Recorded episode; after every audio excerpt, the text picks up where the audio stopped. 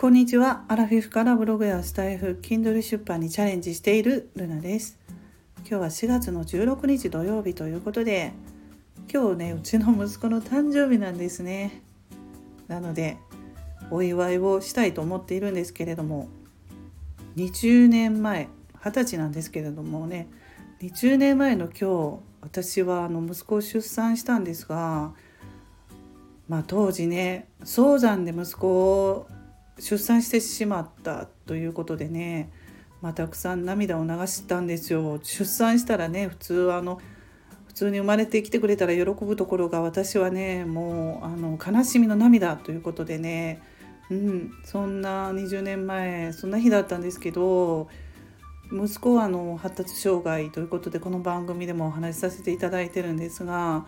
知的障害を伴う自閉症スペクトラムという障害なんですけれどもそれはあの早産が原因なんですよね。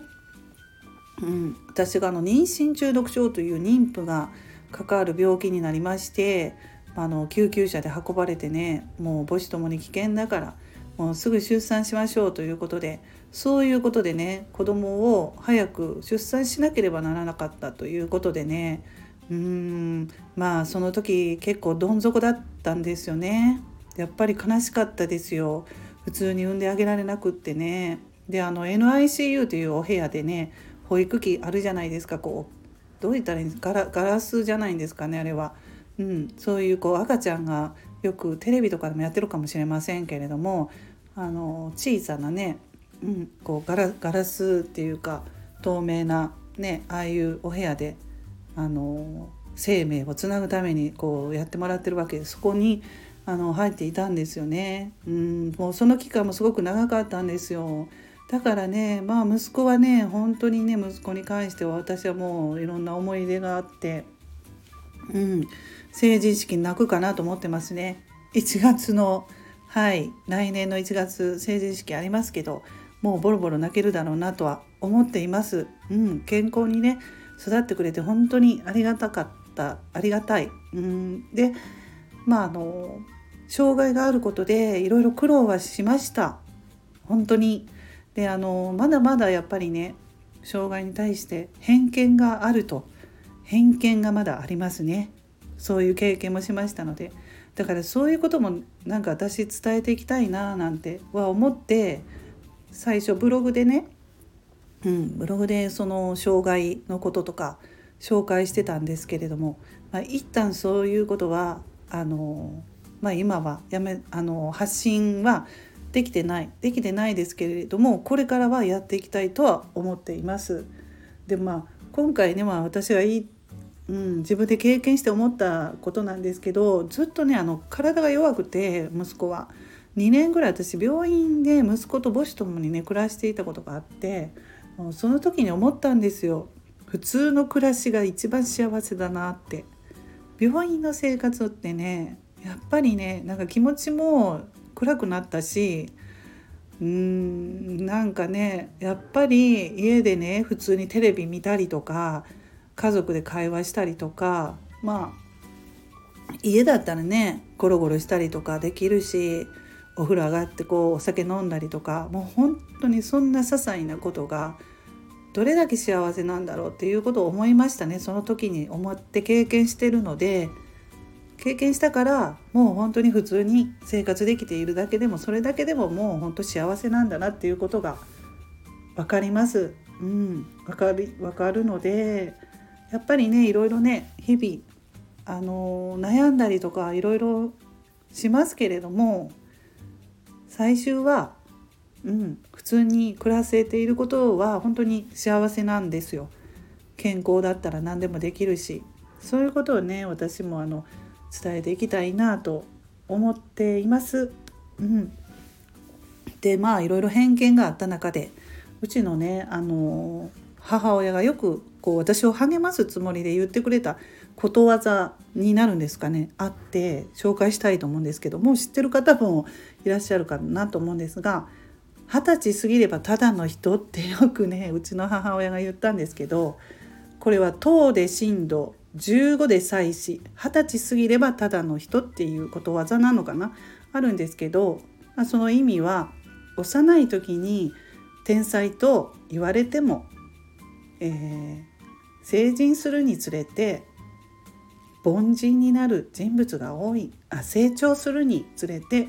凡人になる人が多いという意味なんですけれどもね。これをねよく勇気づけるためにね母親が言ってくれました。いろいろね息子がやっぱり小さい時は、うん、できないことで周りと比べてね私も親として悩んだ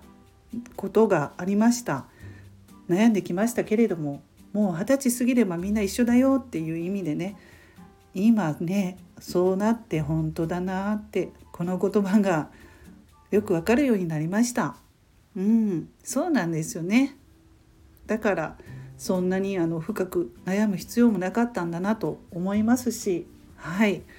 まあつらつらとねこの息子のことを話しかけたらキリがないのでもう終わらないとダメなんですけれども。うん。であの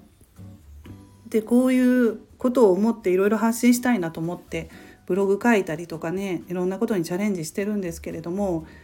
あのまあ、最近その岸田奈美さんっていうライターの方がいらっしゃるノートでも有名なんですよ。ノートとか書いてねこの人あの自分でおっしゃってるんですけどノートの記事が私のその収入源だっていうふうに、うん、食べる、うん、食べていくのはこのお金だっていうふうにおっしゃってる岸田奈美さん、えー、弟さんがダウン症なんですよ。うん、で本書いたりえー、そのノート書いたりブログ書いたりして収入を得てる方がいらっしゃってもう前々から私はあの知っていたんですけれどもこの人みたいに私もね、うん、息子のこともいろいろ発信息子の子育てで思ったこととかもありますしもう岸田奈美さんみたいに私もねライターとして収入を得られたらななんて最近はねすごく思ってきましたし、うん、この人もあのねやっぱり弟さんのことでいろんな偏見があったということも書かれてますので、うん、すごい共感する部分もあってでもその収益はやっぱり息,、えー、息子さんじゃなくて弟さんですよね。弟さんの、まあ、グループホームの、うん、費用だったりとかやっぱりね、うん、障害があるとうちの息子でもそうなんですけど収入が得られないっていう現実がありましてまあ、そういう部分にね私もどんどんあの当てていきたいなとは思うんですよね。うんまあ、うまくはねなかなかね、うん、名前が売れないとねなかなか 難しいところはありますけれども、まあ、少しでもねその障害を持つ息子の、まあ、収入というか生活を支えたいなと私も思いますし岸田奈美さんもそういうのに全部あの自分が得た収入は回しているっていうふうにおっしゃってますしね、まあ、障害を持つ親としてはねそういう方も多いんじゃないかななんて思いますけれども。はい今回ねつらつらとお話ししました。最後まで聞いていただいた方本当にありがとうございます。素敵な一日をお過ごしくださいませ。ルナの独り言ラジオルナでした。